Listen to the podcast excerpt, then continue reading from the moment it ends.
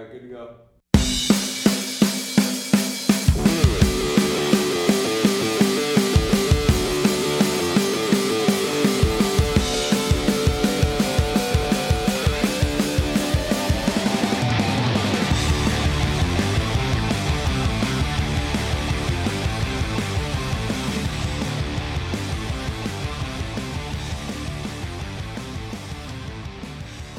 How's it going, everybody? Welcome to the Third Line Plug Sensecast. I am your host, Taylor Gibson. Joining me, as always, from the tropical metropolis of Calgary, Alberta, my co host, Tim Jency. Tim, how's it going, sir? It's going pretty good. And as I was saying in a big interview we did this week, it's practically balmy here in Calgary at a single degree. I know, and I also mentioned during this big interview that we got to do this week that it's about same here. Yeah. Big, big, warm Calgary. Yep. Maybe it's time to start referring to Tropical Duncan. Ooh, I don't know about that, man. Because, you know, the city of Calgary, Alberta holds the official title of the tropical metropolis. True, true. Yeah. So before we go any further into this episode, I guess we should break kayfabe and tell everybody what we got to do this week. We got to interview the Sens DJ, and it was awesome. It was. So once again, big thank you to Sens DJ Alex Marchand for coming on the show this week to talk with us. That interview will be up later this week, so make sure you get a chance to listen to that, and also get a chance to hit him up on Twitter and let him know that you may or may not prefer the NHL 100 Classic DJ. He'll pass the message along, he swears. Absolutely, man. He even took some notes from him.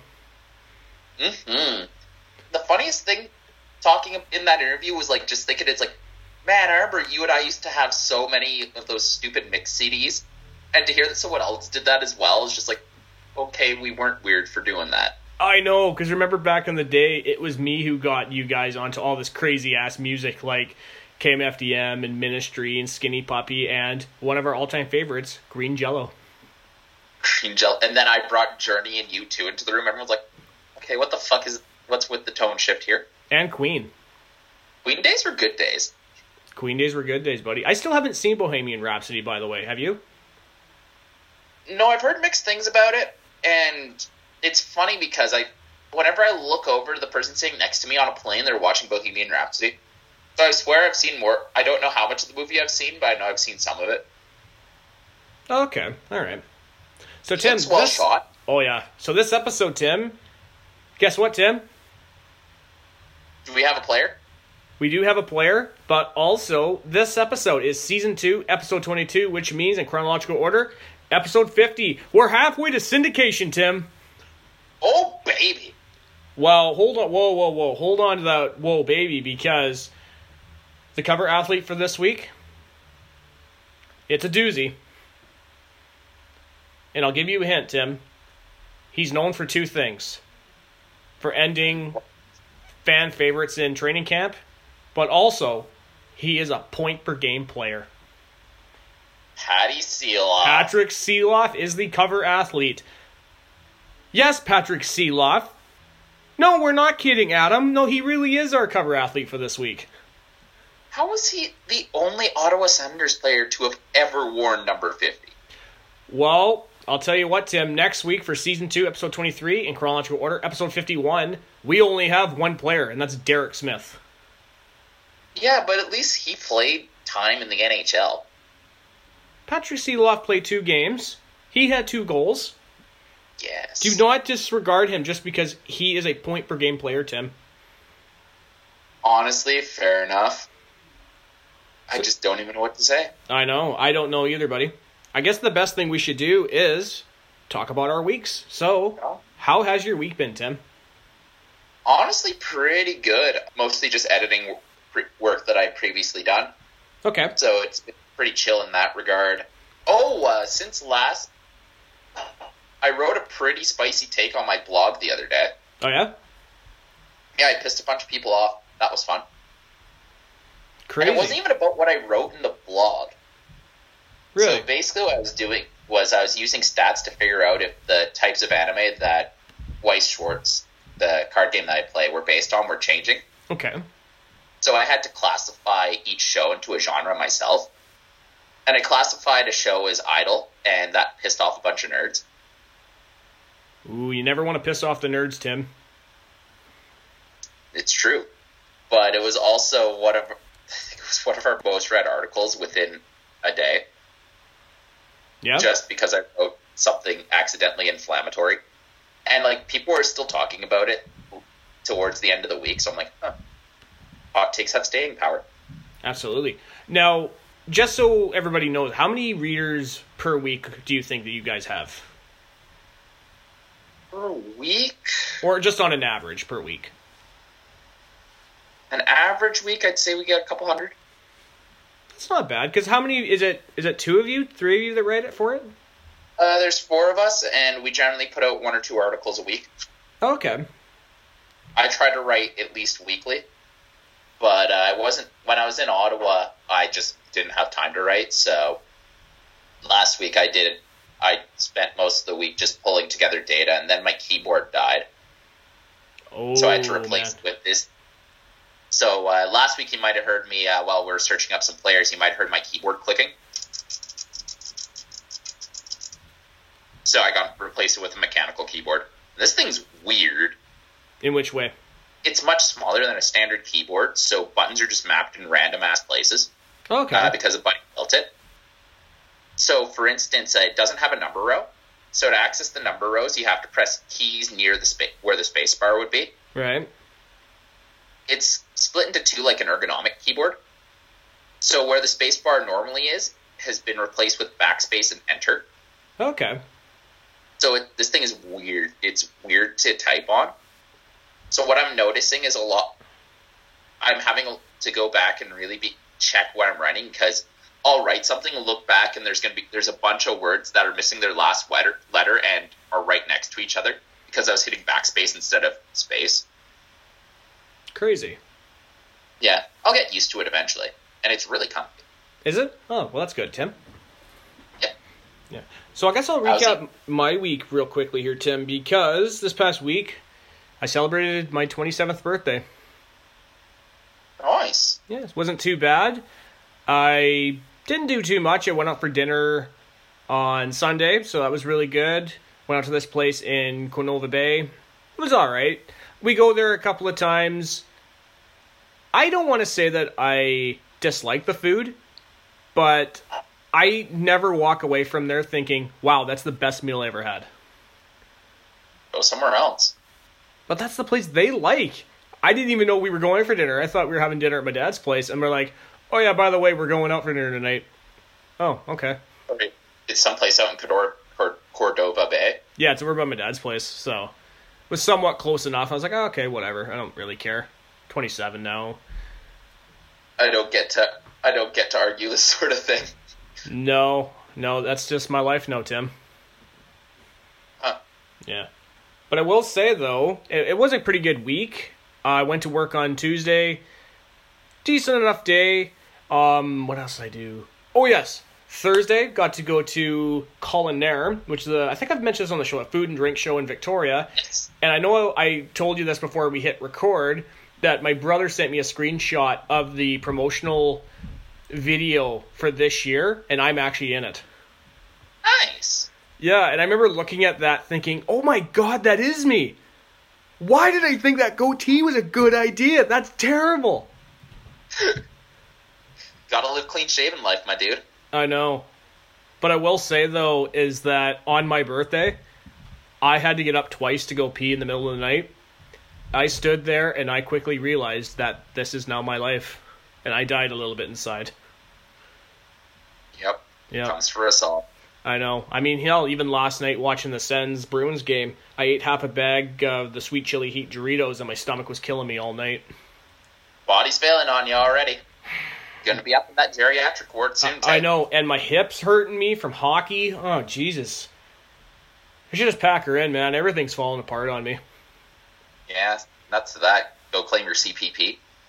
I know. Thankfully, I have one through work, so that's good. Yeah. So let's quickly talk about last week's episode because it was what it was. I really don't know where that conversation about silicone up in testicles came from. It I came. really don't. Actually, you know where it came from because remember we were talking about Mila Khalifa had blew out one of her implants. You just went totally off the rails with that conversation. I'm sitting here going, "What the fuck is he talking about?" I just remember reading this news story about some guy dying because they screwed up putting silicone into his nutsack, but he had like nuts the size of volleyballs. I'm just like, the fuck is this story? And you know when you read shit like that, it's like half of the brain's like, I gotta share this dumb shit. I think that yeah. like Well, part of you when you read it is like, "This is awful," but I can't look away. Yeah, and then the other part is like, I can't look away, but someone else has to know too. I know it's like a car crash or a donkey sex show. You you just never look away or forget about it. Yeah. So now there's just in the back of my mind somewhere, there's some guy died because he had too much silicone in his nuts. It's just permanently etched in there. Yeah, it's just there now, buddy. It's coming out on my deathbed. I know it. Oh yeah, I, I just know like if we know each other when you die, that's the one thing I'm gonna mention in the in the speech. And he was sitting there. He was about to die. He's just like, "Yo, Tay, remember that time that some guy died because he had too much silicone in his nuts?" Yeah, or better yet, no, I maybe I wouldn't do that at your wedding. That's just not right. No, because then I'd do that'd be something I'd say at my wedding. That's true because one of us would go up there and be like, "You know, Tim, what can I say? I remember we were doing a podcast one time, and we were talking about breast implants, and then you just brought up gay guys getting silicone shot into their balls." this has got nothing on. Dean Brown's grinder comments have nothing on this. You know what's funny? And um, when Alex, when we were talking, asking him about uh, that question rapid fire, and he brought up Dean Brown would probably bring up like an antidote. I wanted to bring up his grinder thing from the Suns call ups. so weird, So weird. but so good. It is, Tim. Well, Tim, so I guess. was good. Oh, it was really good, man. And you know what? I can't wait for that interview to come out because even though I was a little bit nervous going into it, I feel it may have been one of our best. Oh, totes. For sure. So with all that out of the way, Tim, I guess it's time to segue into this little segment I like to call Top of the Hour. Tim, you know that I hate starting top of the hour with deaths. And we've got three of them this week. Oh, damn. Yeah, so we're starting off with the Blainville, the Blainville Boys Armada forward Alec Reed passed away at age 18 due to complications related to his ep- epilepsy. Reed only played el- in 11 games with the team before he had to be forced out of action on the 19th of February due to several recent episodes that left him unable to play. Oh, that's insane. It's impressive that he managed to get to that level of hockey hmm with such a condition that was obviously chronic. For sure. And I mean, stuff like this, maybe not so much epilepsy, but conditions like that are not, are sometimes not uncommon in hockey. As you remember, if uh, J.S. Giguère, he had that, he had that condition where he can only drink water from his water bottle out of a straw. Mm, And I think Right. there was one game he's playing in the minors, he lost like 15 pounds during a game and had to get rushed to hospital from dehydration. Right, because he couldn't drink from a standard water bottle. Yeah, because there was some sort of condition that he had that made it hard for him to do that, or he was unable to do it. hmm But holy shit, 15 pounds in a game? That's insanity. Yeah, I might have to double check that. I think it was 15. It may have even been 20 pounds, but I know it was around that number anyway, That's nutty, dude. for sure. Also, in the death department, Wendel Clark's brother Don Clark passed away at age 56 after a battle with cancer. Don served as an executive in the Prince Albert Raiders and Saskatoon Blades organizations. That's actually quite young. It is. And the thing is, is that, I mean, yeah, 56, like, that's really young, but you can't say that his life didn't go. I don't. I, I'm lost for words right now, Tim. Hmm. I guess the other thing is I also didn't realize how that how kind. I always thought like Wendel Clark and those guys were older. Yeah, me too. I mean, I guess because they played in the 80s that you sort of assume that, oh, yeah, they're much, much older. But I guess when you see these guys and they're like in their mid 50s now, late 50s, and it's like, wow, like they're only that old. Yeah, they're like about the same age as our parents. That's kind of nutty. Yeah, well, to think about it, I think like Wayne Gretzky is 50. How old's Wayne nowadays? 55? 56? It's even weird to think he's that old, though, hey? It's true. I mean, guys like Ray Bourque are almost 60. Yeah, no kidding. Absolutely. Well, even Brian Leetch is getting up there, too. He is. And you know what's funny? And I didn't realize how old he was until I looked him up on Wikipedia, and I was like, wow, like he's. Wow, crazy. I thought he was much older than that. Yeah, no kidding. hmm Now, for the third death, and this is probably the one that hit the hardest just because of what he was able to do for the game of hockey. Former Detroit Red Wings forward Ted Lindsay passed away at age 93. Lindsay recorded 379 goals, 472 assists for 851 points in 1,068 games over 17 seasons with the Detroit Red Wings and Chicago Blackhawks, winning four Stanley Cups in 1950, 52, 54, and 1955 with Detroit, an Art Ross Trophy in 1950, and a Hockey Hall of Fame induction in 1996, following with a jersey retirement with the Red Wings in 1991. However, Lindsay's greatest legacy will be the formation of the very first National Hockey League Players Association in 1957. That's a that's a lot of stuff to do in one career, Abs- and uh, you can see that he was like that was a death that riled the community because uh, Lindsay Ted Ted number seven was on every every set of boards in the NHL this weekend. hmm And I know that, and I can't remember, I can't remember who it was, but they tweeted out that Don Fehr, Bill Daly, and Gary Bettman didn't go to the funeral. And they said that was really disrespectful of them to not do that. Yeah, that's weird. Yeah, especially Don Fehr, because Don Fehr is the head of the National Hockey League Players Association today. Maybe they just felt they didn't know the guy well enough. Maybe. But given that Ted Lindsay was the first guy that came up with a union per se in hockey, given that he. And hell, if you even go into Wikipedia, like if you look up his Wikipedia page, there's a whole thing about his what he was able to do for the Players Association, Tim. Mm. But at the same time, it's like maybe not so much Bettman, but the other two. It's maybe they were to just by the time they got involved with this working in the executive side of the league, Ted Lindsay was out of the picture. Mm-hmm. So maybe they just felt they didn't know the guy well enough. Maybe. And I don't know him enough about the funeral itself to really say anything, but it's definitely a lot of things that could be going on, or it could just be plain disrespect. Yeah, absolutely. lot of it. So for Got it, anybody right. out there that is interested in looking up what Ted Lindsay was able to do for the Players Association, definitely look it up on his Wikipedia page because there's a whole article or a whole section. Like it's the funny thing, and I'm looking at it right now. His playing career gets a small thing. His retirement and legacy gets uh, a little bit longer, and then you look at what he did for the Players Association.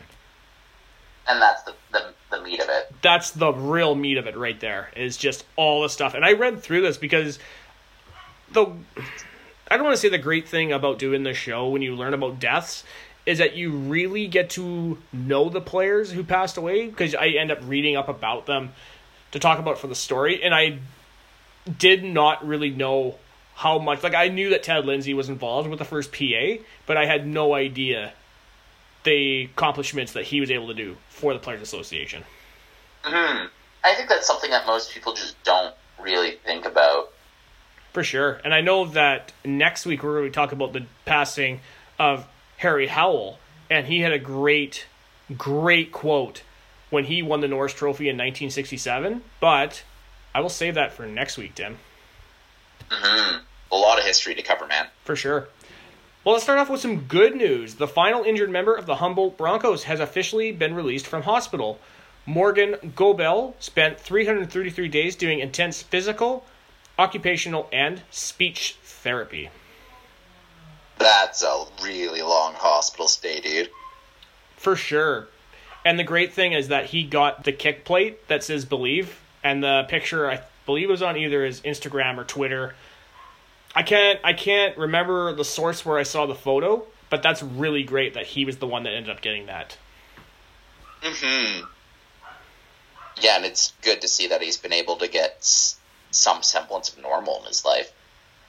Hmm Because I mean, I can't even imagine not just the physical or some of the trauma that he's went to, but even through say his mental state, like a PTSD, and some of the things that now he has to live with the rest of his life. Yeah, but I can't even imagine like what he's going through with that. yeah, no kidding. But uh, it's good to see that he's at least making some progress, right? For sure. Let's move on to our next story. Now, this is a story that I should have had on last week's top of the hour, but unfortunately, I did fail to mention it, and that's why we're going to mention it right now. The Calgary Flames have retired Jarome Iginla's number 12 prior to their game versus Minnesota. Iginla spent 17 seasons with Calgary after being traded to the Flames in 1995 from the Dallas Stars for Joe Nieuwendyk, recording 525 goals, 570 assists for one 1,095 points in 12,019 games. Now, I know that when it comes time to do our 2020 Hockey Hall of Fame wish lists episode, I will tell let everybody know right now this guy's going to be at number one because he's going to get in the first year. He's such a class act. You talk about all the respect he had in the league from his teammates, his former former players, his teammates, and even executives is second none. Well, the city of Calgary too. Like the guy is a legend here. For sure. And you know what? He's one of the guys that it doesn't matter what team you cheer for. It doesn't matter if you're an Oilers fan or a Canucks fan or whatever. You cannot hate Jarome Iginla. He was that much of a class act. Mm-hmm. And although when he got onto the ice, it was business time. Absolutely. And I know that when we got a chance to talk to Nick Fleehart from Beer League Talk back in the summer, we talked about Jarome Iginla because he had just officially retired. And I brought up the tweet uh who the hell was it? I think it was Shane Donovan said that when they were down in the south, like in Texas or one of these places, talking to a cab driver and Jarome asked him if he's ever been to a game. He says, No, I couldn't afford it. He saved the driver and his family tickets to the game. Nice. Yeah, and even at the 2002 Olympics, same sort of thing happened where Jarome's family was staying at a hotel in Salt Lake City, and he went out to dinner and he met a couple of fans from Calgary who said they were sleeping in their car because they couldn't get a room. Jarome Iginla went to the hotel and got them accommodations. Dude's awesome. Absolutely. But I guess that, well, just like, and his willingness to be it, well, just be part of whatever community he's currently playing in is bit was definitely what another thing that helped endear him to Calgary as well. Like, Oh, sure, he doesn't sure. ha- he doesn't have the Stanley Cup, but he's got the Olymp- he's got one or two Olympic gold medals. Dude's a Hall of Famer. hmm And you look at the amount of awards he has. Like he has an Art Ross. He has two gold medals. He has, I believe, a Memorial Cup. I think he. I don't know if he won World Junior, uh, World Championships. I'm not sure if he won uh, World Cup. I know he won that. I think he won it. Th- he definitely won it once in 2004, and I don't recall if he was on the 2016 team. I don't believe he was, but Mm, I mean, there's so many things that we could talk about Jarome Iginla that we could literally do a whole episode on him. wouldn't be a bad episode. No, absolutely wouldn't. However, I think our next story would actually make a a decent episode too. Although we are not a we're not a podcast about cults or murders or any of that stuff. That's the last podcast on the left. Absolutely.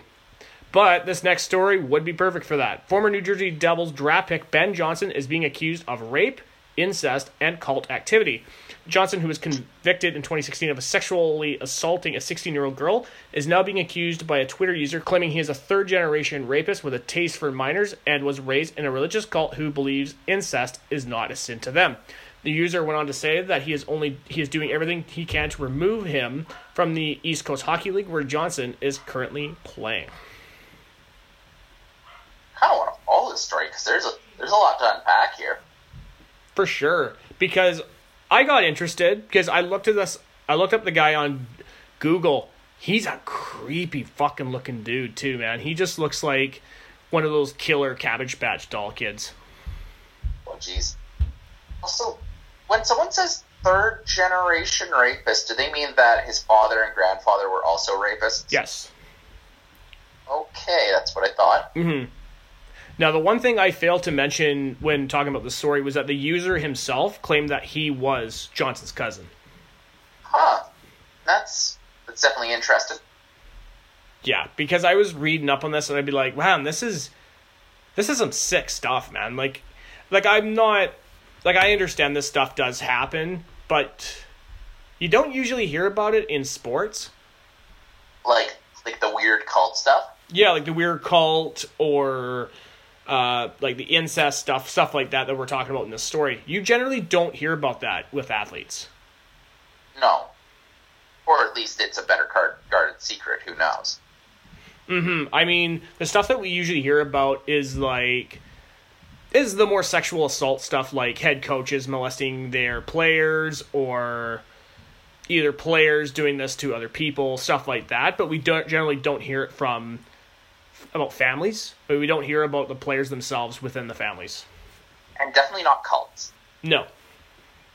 Although I'm surprised there's not more scient- weird Scientology stuff like there is in Hollywood. True. But I mean, I guess because you know, hockey and sports in general is a billion dollar business, they try and hide that kind of stuff. hmm But then again, Hollywood's like a billion dollar business. A couple, probably a hundred billion dollar business, and that shit's just all over the place. But I guess it's you can't shut Tom Cruise up. No. No, no matter how many badass stunts he may do in Mission Impossible. Yeah. On to the next story. For sure. The Ontario Hockey Federation announced that 15 year old Shane Wright of the minor midget AAA Don Mills Flyers has been granted exceptional player status to enter the OHL draft a year early. Wright is going to join an exclusive list including John Tavares and Connor McDavid of players being granted the status. It's got to be fucking lights out then. hmm because I understand, I think the WHL might be doing the same thing.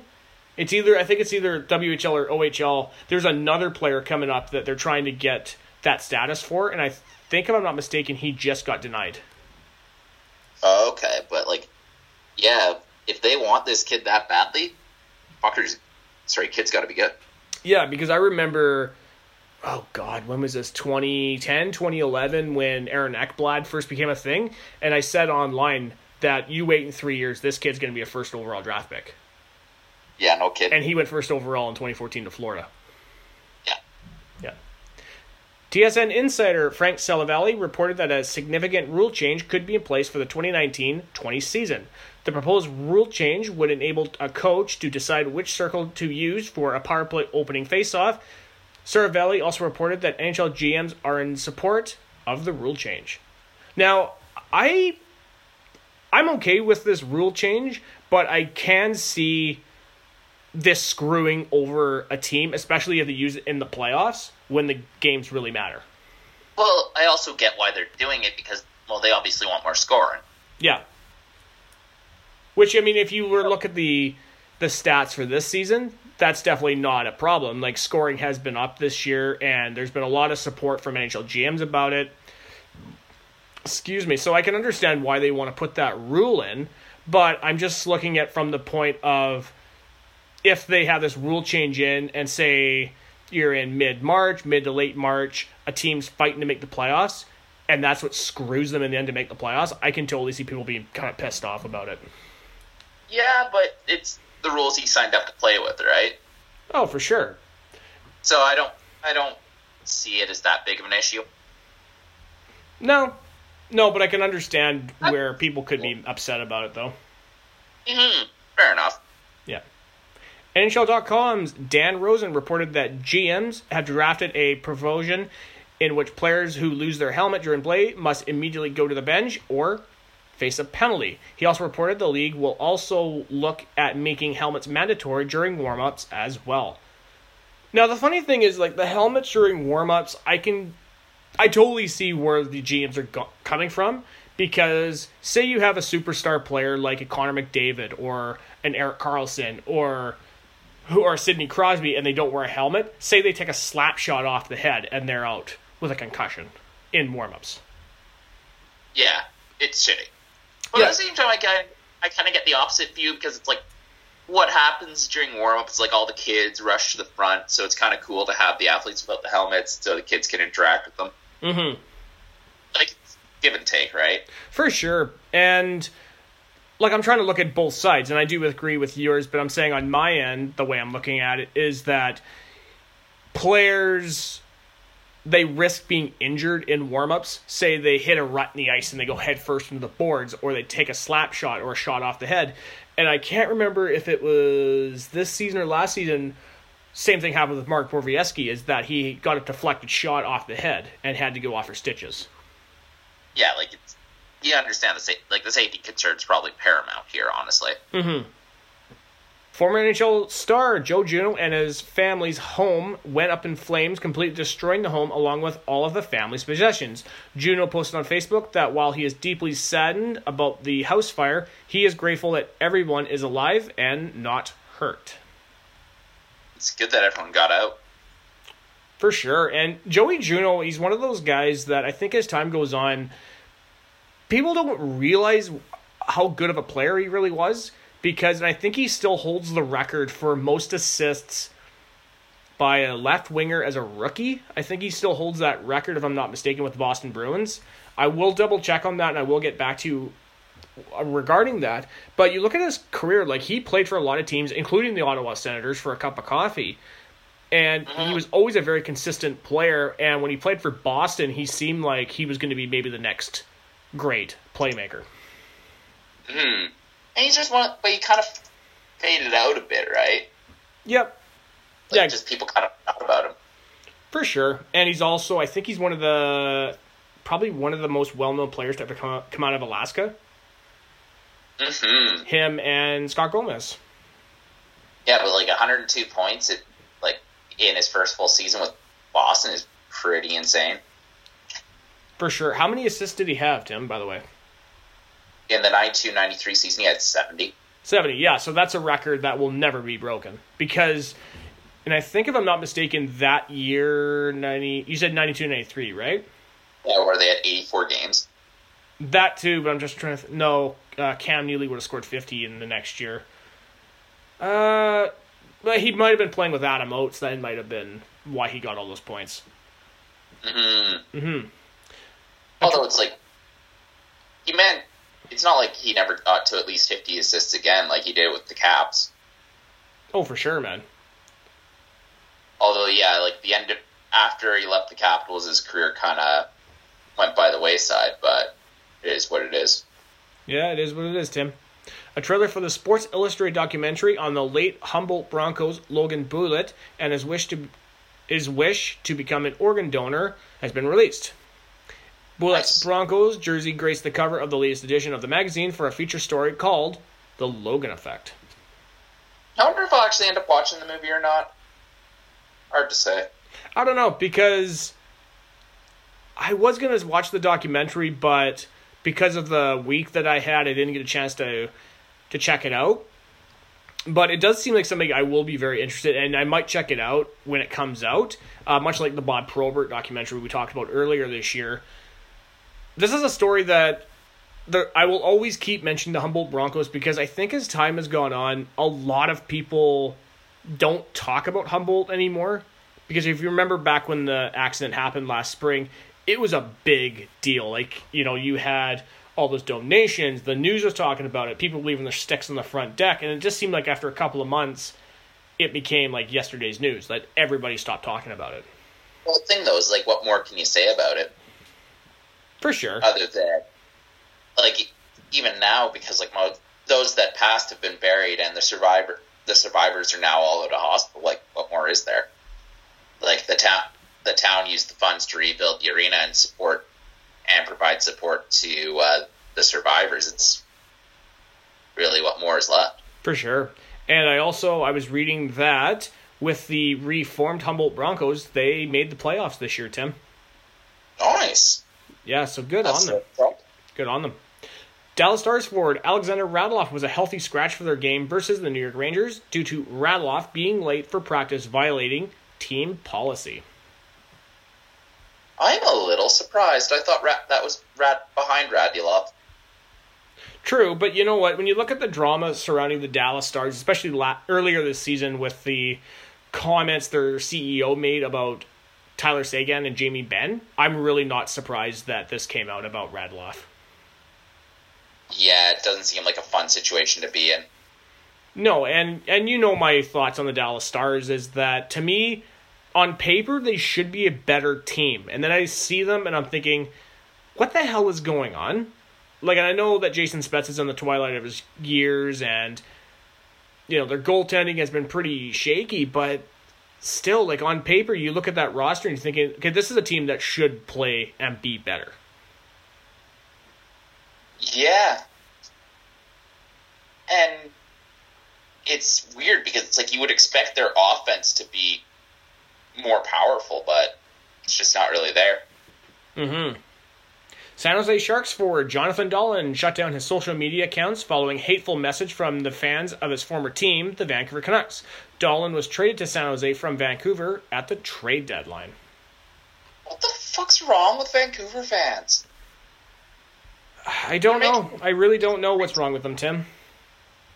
I don't understand. I don't know. I mean, the fans are crazy, but as I've said in the past, like the media is so unforgiving with that team. And I remember about 15 years ago when, after Todd Bertuzzi punched out Steve Moore, like Vancouver reporters camped out on his front lawn trying to get a story. I forgot that that was 15 years ago. Yeah, that was 15 years ago this week on, I believe it was, it was on Thursday. Holy shit! I know, very first NHL game I ever went to, Tim. You picked a hell of a game. I know. I was actually, you know what's funny? I was thinking about that. I was like, you know, I think I was more excited to see Colorado play because even though I was a Canucks fan, like that was the first time I ever saw Joe Sakic play and Paul Kariya play and Teemu Selanne and I, uh, no, Forsberg was injured. He didn't play that day.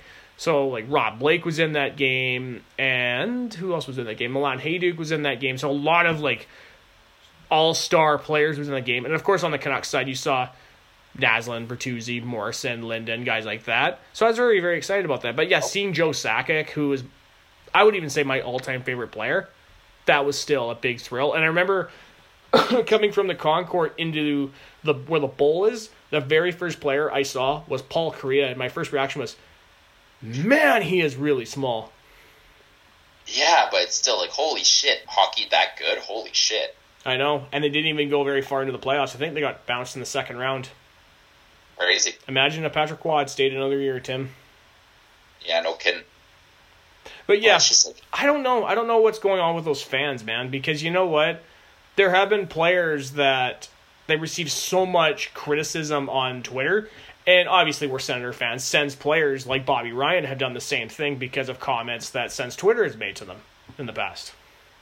hmm But it's just like, the guy's not even. The guy did he ever? Did he ever even play for the Canucks? No, he was in their minor league system, and actually a bit of an the- up, a bit of an update on that. Apparently, the AHL Utica Comets have been playing him as a fourth liner. They had just been screwing up his development, and Canuck fans were pissed right off about that.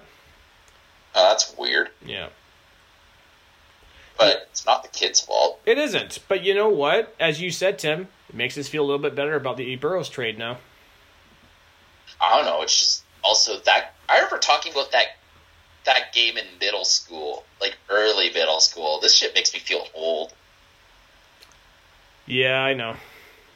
This is our life like, now, Tim. everyone was talking about it the day after it happened. Yeah, it was insane because I remember I came home that day and it didn't really hit me that the punch happened. It was just like, huh. You know, because we got blown the fuck out in that game, like 9 to 2. And I just remember coming home thinking, oh, you know, it would have been nice if Vancouver won, but whatever. And then it was like this guy got sucker punched, and then dog piled on. Yep. I'm glad shit like that doesn't happen in the AHL anymore. I know, although a goalie fight did almost happen between Vegas and Calgary this week. Really? Yeah, that was a game. That was a chippy game. Me and a couple of my buddies went to uh, Boston Pizza after work for a beer for my birthday, and we were just sitting there watching the game, and we're just like, "Fuck, this game's real chippy." Because Matthew Tkachuk had backed into Fleury and Fleury punched him, and then the defenseman jumped in. Oh yeah, it was crazy. I should watch more of those Vegas games because that's a fun team to watch in Calgary. And like the Flames are very fun right now too. Mm-hmm. Well, we know. Well, we got the playoffs coming up pretty soon, Tim. So we'll definitely have to watch one of those games. Yeah, maybe watch good hockey for once. Oh. The Vancouver Canucks attempted to hold a moment of silence in tribute of the recently deceased Hockey Hall of Famer Ted Lindsay during their home game versus the Toronto Maple Leafs when a shouting match between Canucks fans and Leaf fans occurred when Leaf fans chanting "Go Leafs Go" and Canuck fans were yelling at him to shut up. Toronto's Toronto Star sports columnist Bruce Arthur tweeted that the incident was disgraceful. What the fuck's wrong with Leafs fans? I don't want to generalize the bad behavior of some fans to an entire group, but why does this shit keep happening? I don't know, but you know what, Tim? It's always the Leaf fans that you hear this about because obviously we're Sens fans, and we're not trying to be biased about this, but as Sens fans, you definitely hear stories about those Battle of Ontario games where Leaf fans are getting thrown out of the arena in pregame. Yeah, like what the? I don't get it, man. Yeah, like was it two years ago or three years ago where TSN twelve hundred reported that like ten after six at night, like the doors had just opened and a Leaf fan got thrown out of the building because he was drunk. I really don't fucking get it, man. I don't. But you know what though? That's just so disrespectful that the Leaf fans would do that because you know, I bet you anything if if any kind of fan base would do that in another arena, Toronto media would be all over that. They'd be like, "Oh, they're so disrespectful. You would never see that in Toronto." And shit like that, and we're thinking, oh yes, because all the comments you made about Phil Kessel, and you sent death threats to James Reimer's wife. Yeah, yeah, real, uh, real classy there, Toronto. They sent death threats to Mrs. Reimer? Yep. What the fuck? Man, Leafs Twitter is retarded. I know. God. What the Yeah. fuck? I don't know, man. Toronto Maple Leafs head coach Mike Babcock came to the defense of New York Islander fans following being harshly criticized for their treatment of former Islanders captain John Tavares in his return to Long Island. Babcock stated that while the reaction from the Leafs crowd in their home game following the trip to Long Island was great, he also thought the Islander fans showed the passion they have for John as well. That's actually kind of a classy move for Babcock. Mm-hmm. His comments, though, and I did get a chance to listen to the whole thing. It was really weird how he phrased it because he said something about if your knees don't hit the table, your opinion doesn't matter or something. And I was thinking, what the hell are you talking about, Babs? I don't understand the idiom. No, neither do I. But no, I did get a chance to watch. I think it was on Facebook or YouTube. There was a fan who was at the Leafs Islanders game in Long Island, and the crowd just hated John Tavares in that game. It was so loud, the boos that he got in that game. I mean, it kind of comes with the territory. That oh, if your knees don't hit the kitchen table, let's see what this means. Okay. Uh, up in our uh, uh okay, I'm just getting weird neuroscience shit. Okay, weird. Oh well, Yeah. I'll we'll figure it out. Okay. But it's like, I don't know. It's cool that the fan, like, honestly, I don't mind that the fans, like, we already know what I think about it, and I think it's kind of cool that he came out and dealt with it. Oh, it's if your knees don't hit the table, you're a child, is what they're getting at. Oh, okay. So that's what it is. Because I was listening to that and I'm thinking, I don't understand what reference he's making here. So did he just call the like the people calling out Islanders fans children? I guess so, Tim. I guess so. Strategy. We'll see where it goes. Yep. So, Tim, it's time to talk about Mr. Good Guy himself, Mitch Marner. Toronto Maple Leafs forward Mitch Marner surprised seven year old Hayden Foulin on her birthday by visiting her. Foulin, who has been battling lymphoblastic leukemia for five years, is known to have a friendship with Marner. honestly, I think he's probably going to end up like Jarome Iginla, just one of those guys where by the end of his career, no one will have anything bad to say about the guy. No, and and we've made our comments here that we're thinking, man, you know, you can hate the Toronto Maple Leafs all you want, but you can't hate somebody like Mitch Marner because you see all the good things that he's doing for fans. It's a shame though, because like his name is so easy, so easy to make juvenile insults, juvenile insults with. It but is. he's just such a you can't. No, it will be interesting if some team sends him an offer sheet and the Leafs end up losing him. I doubt that anyone gets offer sheeted. I think the last offer sheet that anyone even cared about was that time that Paul Holmgren uh, Weber sheet it, sorry offer sheeted Weber, and that was five years ago. Oh, I thought you were going to mention uh, the time Kevin Lowe did that to Dustin Penner. And then got stuck with them. Yes. Yeah, but the reason why I do bring up the offer sheet is because of our next story. Boston Bruins forward Brad Marchand responded to a tweet from the NHL Public Relations Twitter page regarding Mitch Marner becoming the eighth Leafs player to require 66 or less games to hit 80 points, tweeting, "I can't wait to see this kid's new deal. 12 million AAV? Question mark? Question mark? It better be." Hey, Marchand's looking out for the kid to get paid. Yeah. But you know what? I love the fact that even like Smugfuck Dubas and all these guys from Toronto were like, "Oh, it's so nice to see that we're now in his head about this whole thing," and he's like, "Yeah, whatever." But I'm thinking, I'm like, you know what? I totally see where he's going with this, trying to pump Mitch Marner's, trying to pump him up, just so when he goes into free agency, he's like, "Hey, I'm worth ten million bucks, and you guys can't afford me."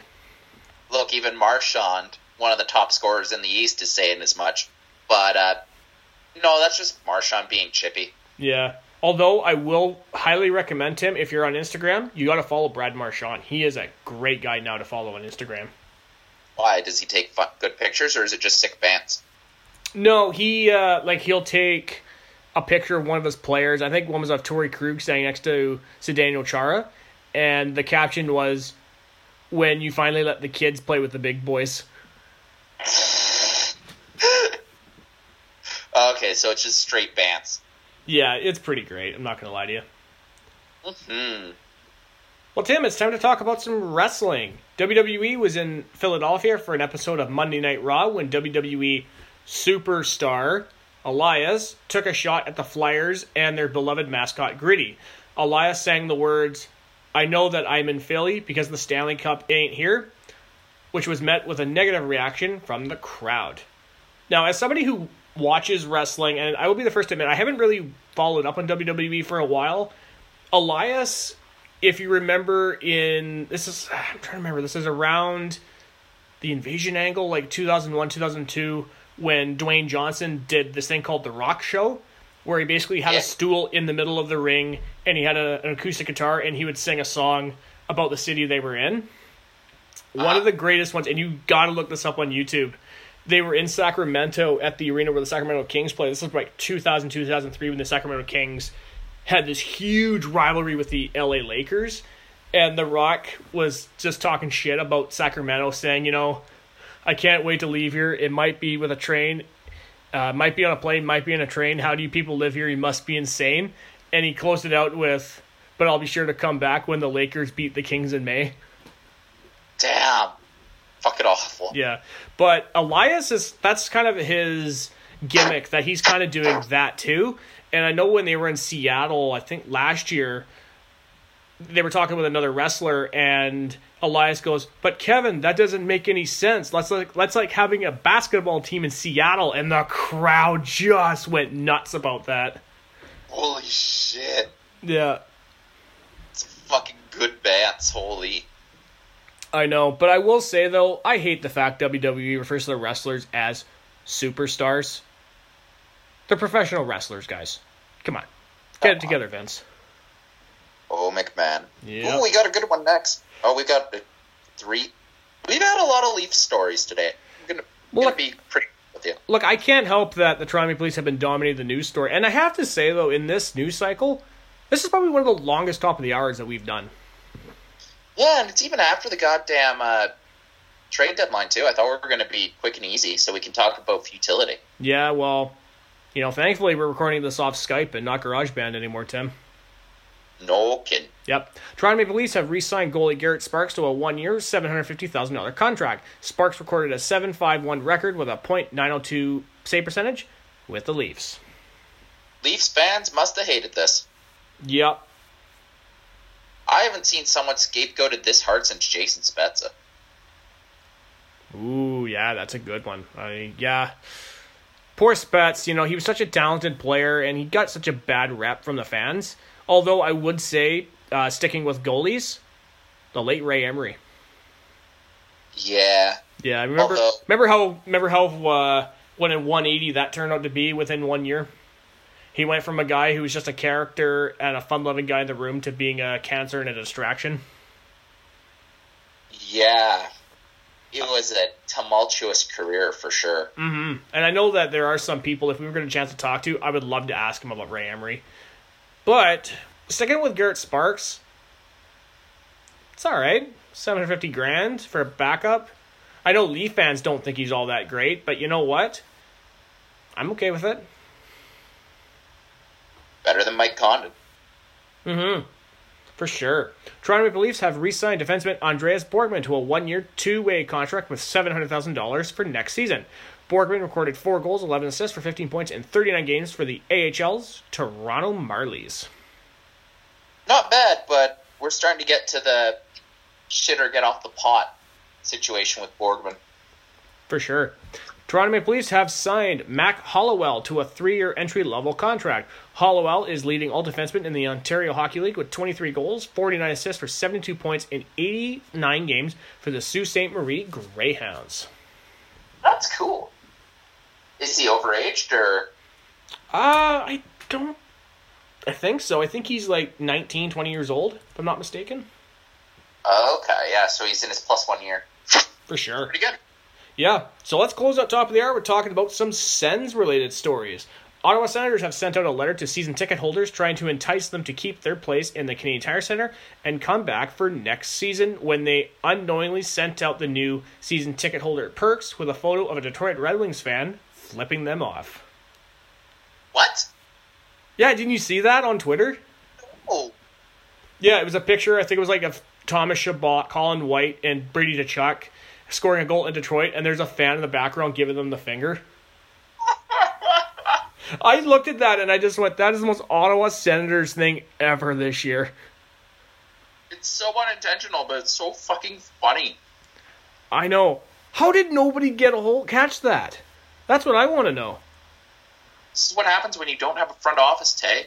No quality assurance. That's true, and we can't even blame the interviewer or the interview that we did on this week because he's not involved with that. He only works the music. And works it well, he does. Absolutely. Although I do think the NHL 100 DJ was better, but you know, maybe he'll get pass that note along to him. Perhaps, perhaps. Yep, let's go on to our last story. NHL Commissioner Gary Bettman made comments regarding the failed bid for a new downtown arena for the Ottawa Center, stating that major products is something that will change over time and that Eugene Melnyk is very focused on looking for what he has to do and what his best options are under the circumstances. Bettman also stated that he has not been asked to step in, but is willing to help when appropriate and when asked. Yeah, so it looks like Eugene needs needed Bettman to do some PR saving for him. I mean, well, you know what? Part of me is like, I'm surprised Gary would do that. But you know what? And somebody actually put it on on Twitter is that the commissioner will support the owner until he doesn't have to. hmm And you know, I'm surprised that Gary Bettman's even supporting Melnyk after, as you recall, last this past April when the Sens had to take a loan from the league to meet salary. Yeah. I won I just really wonder where they are. I really But don't know, won't- man. It's crazy. Well, Tim, I guess that wraps up top of the hour for this week, which means it's time to go on into the games. Now, we got four games to talk about this evening. We've got the Sens versus the Panthers, Sens versus the Islanders, Islanders versus the Sens, and the Sens versus the Bruins. But before we do that, let's hit the music. It's time to play the game. Time to play the game. okay, Tim, let's start talking about the Sens versus the Panthers. This is a 3 to 2 Senators victory. Sens goals scored by Zach Smith, Brian Gibbons, and Rudolph Balcers. Panthers goals were scored by Alexander Barkov and Troy Brouwer. Shots were, shots were 33 32 for the Senators. Zach Smith scores to make it 1 0 Senators. Alexander Barkov tips in the point shot to tie the game at 1. Troy Brouwer scores to make it 2 1 Panthers after pulling Nilsson out of position. Brian Gibbons scores in the slot to tie the game at 2. And Rudolph Balcers tips in the point shot to make it 3 2 Senators, which would be the final. As I've said, I had to condense watch this game because I went out for dinner that night for my birthday. So, from what I saw, Ottawa looked really solid in this game. Their offensive play was good, their defensive play seemed solid, and Anders Nilsson seemed fantastic in this game. The other thing is, I don't think I've ever seen a team give less of a shit about the game they're playing than this current iteration of the Florida Panthers. Well, I mean, I can think of one team when we get to that game, but you know, yeah, it didn't seem like that. It seemed like they were just sort of going through the paces from what I was seeing in their condensed version. Yeah, and like for a team that's just above 500, it's not going to cut it. No. And it's almost as if the team has just figured that they're going to miss. So who cares? Yeah, which is not a good attitude to have, especially if you're going into or trying to get into the playoffs. Yeah, although it's like they're five, six, they're seven wins back of the, of the Habs and of the Blue Jackets, and they're also behind the Flyers by 4 Like Mhm. it, it's not going to happen. No, unless those teams go into a slump and Florida gets red hot. But you know what? Still, if you're still trying to fight for the playoffs, there's no need to go through the paces. You need to put your pedal to the metal and get going. Mm-hmm. But no, it's just look, the team just didn't really give a shit, That's crazy. Let's talk and about it showed. Yeah, for- Especially after the sen- after the Sens' third goal, the game the game just kind of slowed right down. okay. Let's talk about Anders Nilsson. 30 saves, a .938 save percentage. This was another great outing for Anders Nilsson in this game. Hmm. He wasn't tested that hard though. No? a lot of the shots were to the outside or from far out in the slot. So he wasn't. It wasn't like it was like grade A score. He only had a few like five alarm bell save type situations. And honestly, he was getting covered pretty. He was getting some pretty decent defensive coverage from Chabot, Wolanin, and Ceci and Demelo. But still, So though, man, if you can make play- 30 saves with that save percentage, even if the shots are from from uh, from the outside, it's still a good outing if you get the W in the end. Oh yeah, for sure. Uh, Zach Smith, he had five shots, one goal. From what I saw, I thought he looked decent in this game, Tim. He looked pretty good. And like if Ottawa's going to be anywhere near respect respectable down the stretch, you're going to need better games out of Ottawa's kind of dead weight. Mm-hmm. And you're so- and you're especially seeing that from guys like an Oscar Lindberg or a Brian Gibbons, guys who we got in the trade deadline who were quietly putting together a nice little run. Even if you know they don't light up the score sheet every night, you can tell that they're here and they want to play. hmm And it's it's weird because of the guys I've never heard of before. Hmm. Because Um, like even Brian Gibbons, like he potted another goal in this game, and I have to say I've been kind of happy with his play since we got him. Yeah, he's just one of those guys I didn't really know much about, but he, I like what he does night in and night out. Mm-hmm. like he's clearing the zone nicely. He moves the puck, and he's actually pretty competent when it comes to uh, just making sure the puck's going the right way. Because I know that we said the exact same thing about Dylan DeMelo and Chris Tierney when we got him from San Jose, and they have both been very, very decent players for the Ottawa Senators this year, especially Tierney.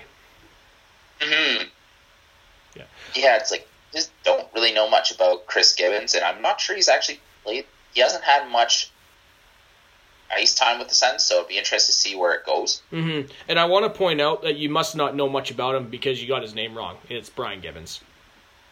Yeah, Yeah. it happens. Yeah. Uh, I do want to make one final comment before going to our second game of the evening. Denis Potvin as Panthers commentator. Man, that guy's nasally as fuck to listen to. like he's a great player, a Hall of Famer, superstar defenseman for the Islanders. The guy sucks as a commentator. I cannot. I don't even know if I would be able to listen to a whole game with that voice. Yeah, no, I didn't listen. I don't think I listened to the Panthers feed, so I hmm. wouldn't have known. No, because I know that the condensed version that I watch was of the Panthers home feed, so that's why I didn't listen to the TSN five feed of that game. So that's why I had to make the comment. Yeah. Although, does, is Brian Gibbons' contract up at the end of the year, or You know what? I can quickly have a look for you, Tim. even if he's playing well now, I'm not sure I want him back. No, because you don't want another situation like a Tom Pyatt or one of these guys who, you know, they bring him in. You know, they're thinking, okay, he's a plug, he can fit him in, whatever.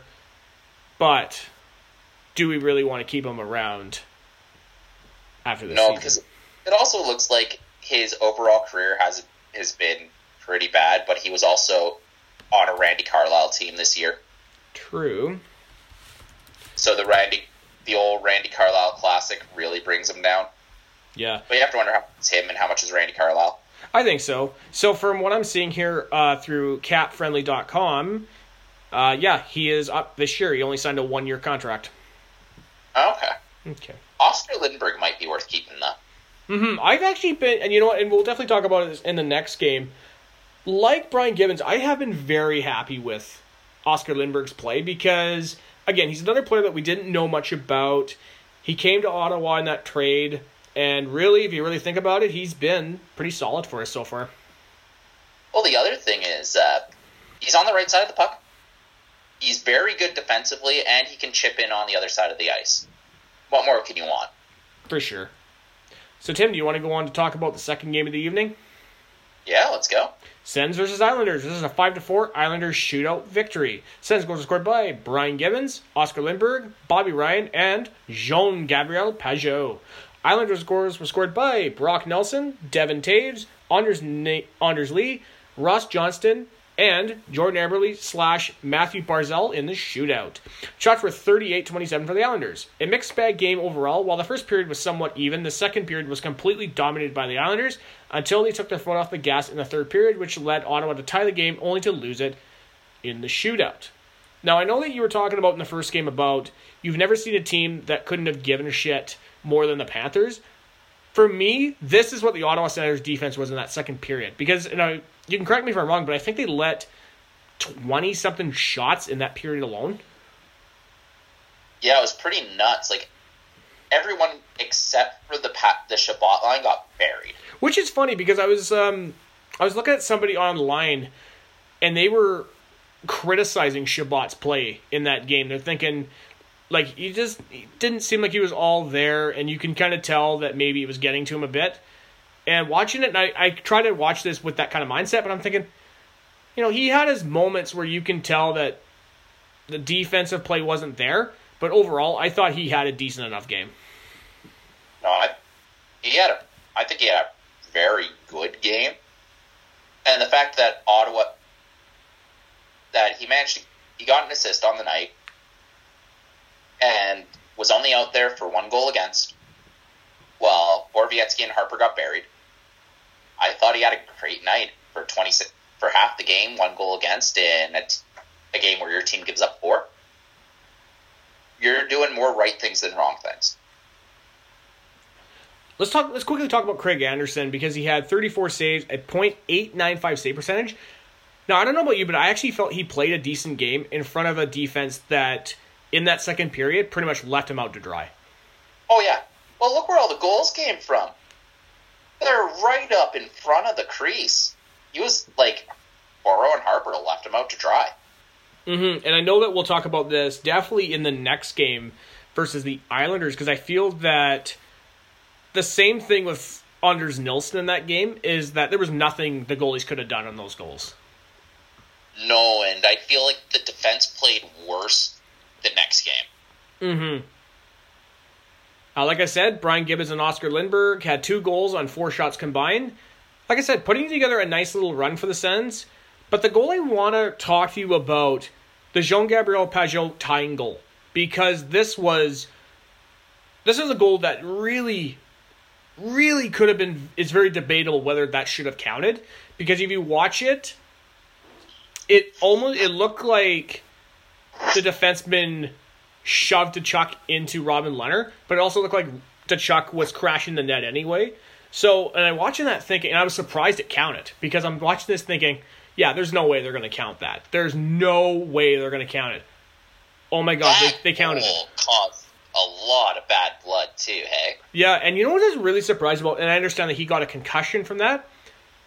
Robin Lehner did not freak out at Brady Tkachuk for that. If this was two years ago, the last thing Tkachuk would have seen was Robin Lehner beating the shit out of him on the ice. yeah, Robin Lehner is far more collected than than he was previously, and I think part of that is dealing with his demons. Part of that's just pure maturity. Mm-hmm. I think that's part of why Robin Lehner is finally being the Robin Lehner we knew he we thought he could have been. For sure. And like I said, like he got a concussion on that, which really sucks because he's been playing very well for the Islanders. And it's been really great to see that he finally got his career on track. But yeah, when I saw it, that's the first thing I thought of was, wow, Robin Lehner's not trying to beat the shit out of Brady Tkachuk right now. Yeah, it's, and like Lehner would have done it too. Oh, he would have. Absolutely, he would have. Yeah, but I can see why the goal counted because, well, Tkachuk did get pushed into the net. Yeah, but as I'm watching that, it Contact. yeah, it looked like Brady Tkachuk was trying to crash in the net anyway. So that's why I was thinking maybe it wasn't going to go for Ottawa in that scenario. Yeah, Islanders fans weren't happy with it though. That's true, Tim, and I really don't blame the Islander fans for that. Mm-hmm. On to our next bout with the Islanders. Islanders versus Senators. This is a four to two Islanders victory. Islanders scored scored by Valtteri Filppula with two, Anthony Beauvillier, and Casey Cizikas. Sens scored scored by Dachaka Mania and Oscar Lindberg. Shots were 37-30 for the Ottawa Senators. Filppula scores on a backhand to make it 1 0 Islanders. Brady Tkachuk tips in the Harper point shot 5 hole to tie the game at 1. Filppula scores his second of the night to make it 2 1 Islanders after Ottawa fails to clear it. Oscar Lindberg scores on a scramble to tie the game at 2. Anthony Beauvillier squeaks one past Nilsson to make it 3 2 Islanders. And Casey Cizikas intercepts a Chabot pass to put it in the empty net to make it a 4 2 Islanders victory. So I had to condense watch this game because, and I said this when we recapped our week, I had to go to Culinara that night. So I, and also I didn't get to go home, didn't get home till late because I had to drive one of my coworkers home. Anders Nilsson, 27 saves, a .900 save percentage. I don't blame it all for this loss, as the first two goals were from the slot, and the third one just squeaked in. But at the same time, I felt like Ottawa's offense played very well.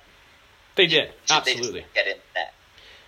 Yeah, and that's the one note I have is that that game could have gone either way because both teams looked solid, both goalies were playing well.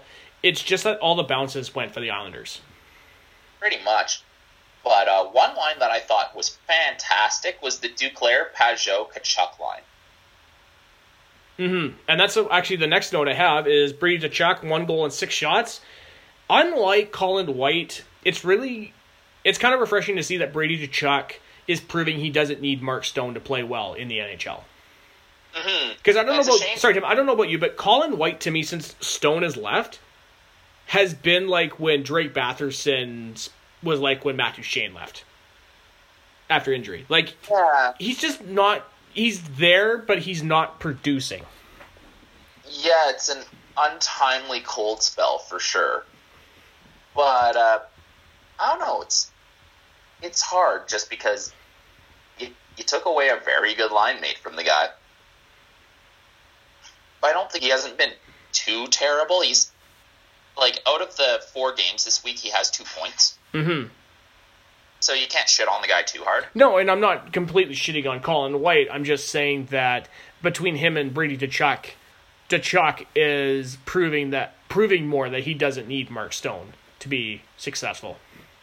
Fair enough. No. Uh, once again, Oscar Lindberg, he quietly had himself a really nice run with his third goal in seven games as a center, and at the moment, he's a plus one as of that game. That's kind of impressive on this team.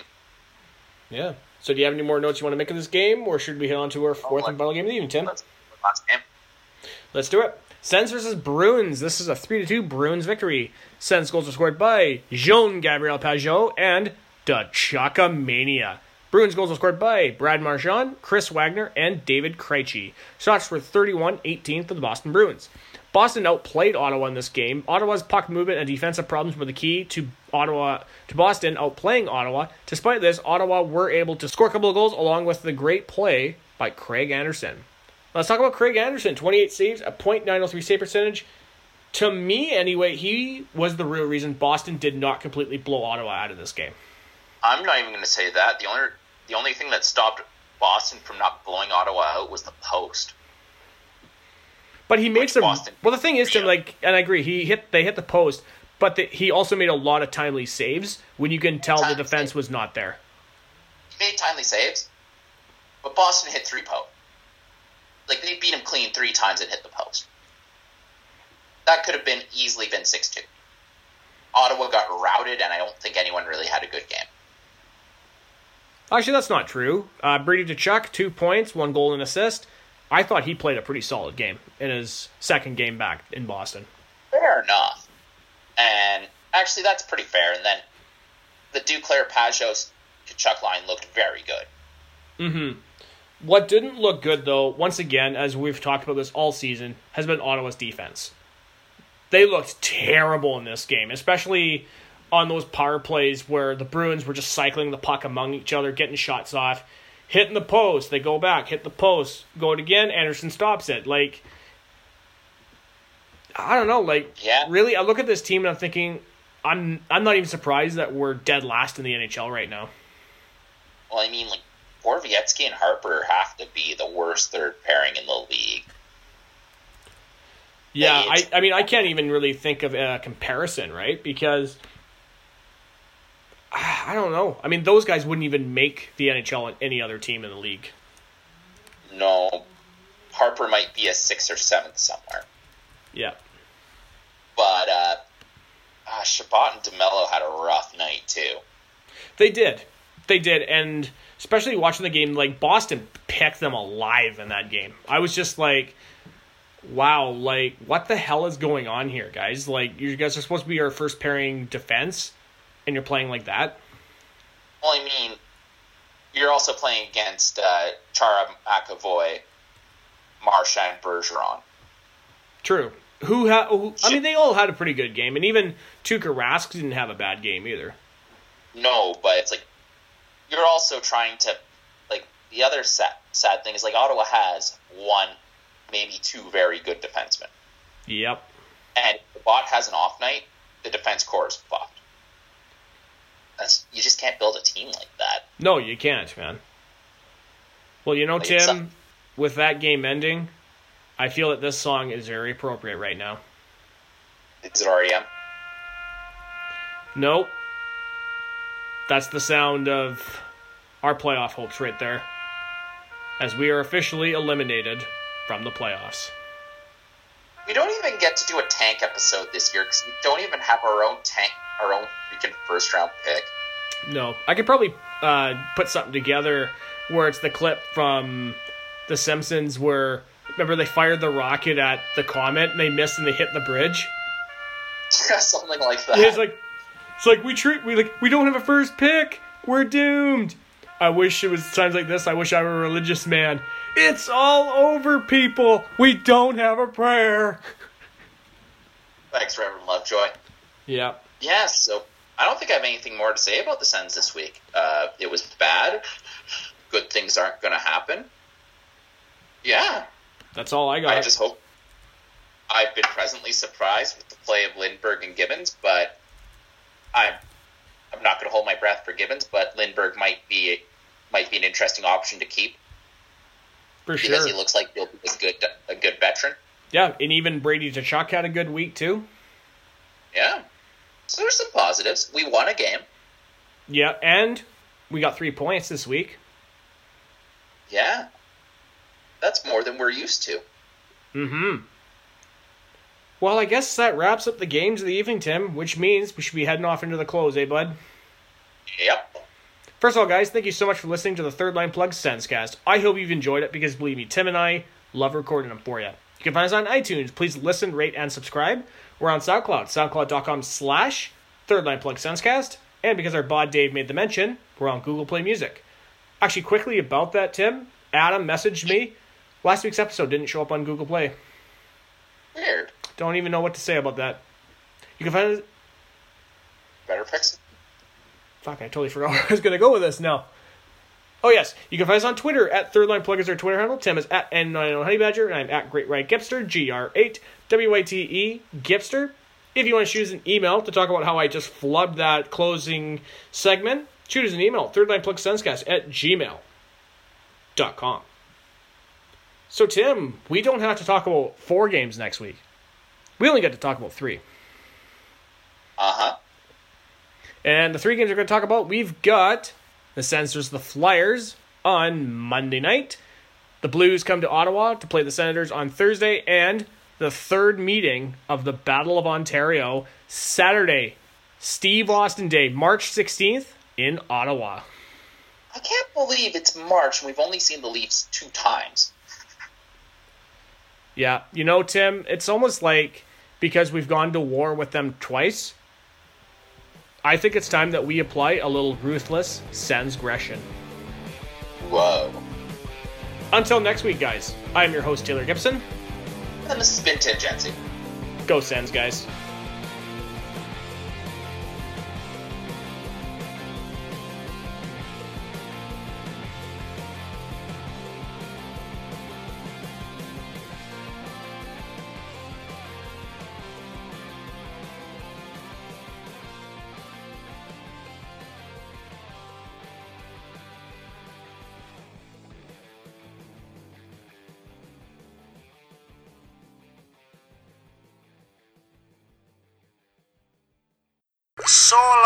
My time here is up. They're going home.